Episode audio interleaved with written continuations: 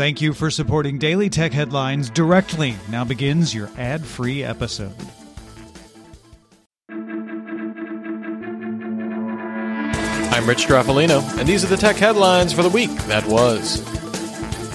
Twitter announced that as part of the coordinated social engineering attack that compromised numerous high-profile verified accounts, attackers attempted to download the My Twitter data archive of up to eight unverified accounts, as well as seeing the personal information like phone numbers and email addresses of every compromised account. According to Twitter, the attackers targeted one hundred thirty accounts, successfully triggered a password reset, logged in, and tweeted from forty-five of them. The attackers were also able to access the direct messages of up to thirty-six of the one hundred thirty targeted accounts. Twitter said this includes the D Ms of one elected official in the Netherlands, but that the attackers did not access the D Ms of other high-profile politicians that had their accounts taken over.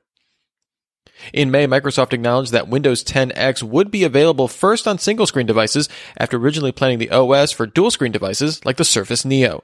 ZDNet's Mary Jo Foley now reports that Microsoft is targeting spring twenty twenty-one as the initial release, targeting the release at businesses and education markets, with spring twenty twenty-two targeted for a Windows ten X rollout to dual-screen devices and to the general public, according to sources. Her sources also confirmed a previous Windows Central report that the initial release of Windows ten X won't support running Win thirty-two apps in containers as originally planned.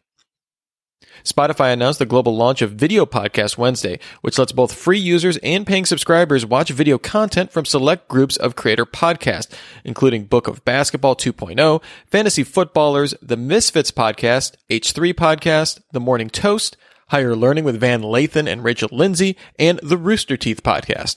Spotify says users can also move between video and audio versions, with audio content continuing to play in the background if you jump to another app or lock your phone. Video podcasts are also supported on the desktop version of the service. eBay announced it will sell off its classified ad business unit to Adevinta, a Norway-based classified ad publisher. The deal is valued at nine point two billion dollars, which is higher than the eight billion dollars reported by the Wall Street Journal on Monday. eBay will get uh, two point five billion dollars in cash and five hundred forty million Adevinta shares, making it a forty-four percent owner of Adevinta. The rapper Logic, aka Sir Robert Bryson Hall the Second, signed an exclusive streaming partnership with Twitch, the service's first exclusive streaming deal with a musician. In an interview with The Verge, Hall said the deal was worth seven figures, but declined to give an exact amount. Hall said he's been active on Twitch since at least twenty sixteen. His first stream as part of the deal was on July twenty-first, with the premiere of his self-proclaimed final album, No Pressure. Slack signed a complaint with the European Commission accusing Microsoft of anti-competitive abuse of market dominance for tying Microsoft Teams to Office. Slack says this forces millions of Office customers to install Teams, blocks its removal, and hides the true cost.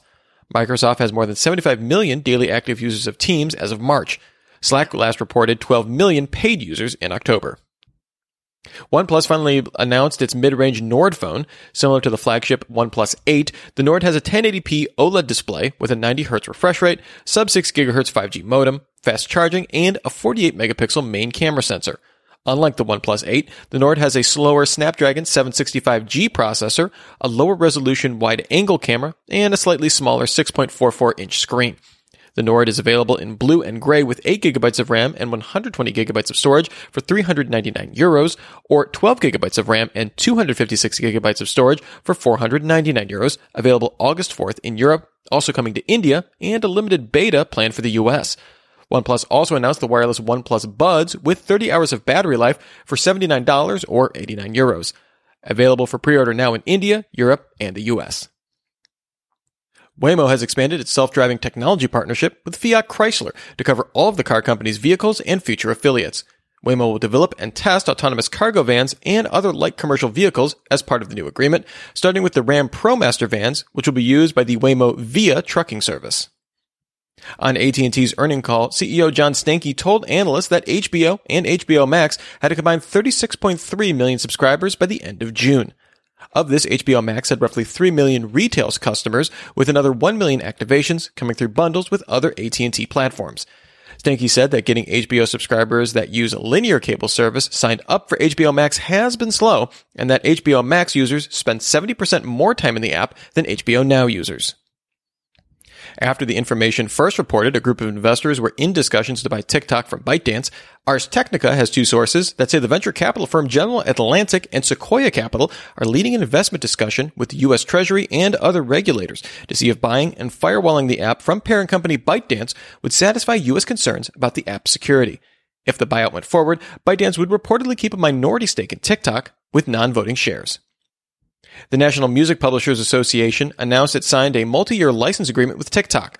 The license included a provision that accounts for TikTok's past use of musical works and the ability for N M P A members, which includes the three major U S music publishers and biggest indies, to opt in to a licensing agreement with TikTok that would be retroactive from May first, twenty twenty. In April, the Financial Times reported that the N M P A members were threatening to sue TikTok over violations of U S copyright law and the rights of songwriters and music publishers. And finally, Ars Technica reports that, according to sources, E U regulators will require significant concessions from Google to close on its acquisition of Fitbit, originally announced back in November. The regulators reportedly want Google to pledge not to use any health data to further enhance its search advantage, and calls for the company to grant third parties equal access to the data. Google previously said it would not use health data to improve its advertising. If Google does not agree to the concessions, sources say the E U will launch a further protracted investigation into the acquisition. Remember, for more discussion of the tech news of the day, subscribe to Daily Tech News Show at daily tech news show dot com. And remember to rate and review Daily Tech Headlines wherever you get your podcasts. Thanks for listening. We'll talk to you next time. And from all of us here at Daily Tech Headlines, remember, have a super sparkly day.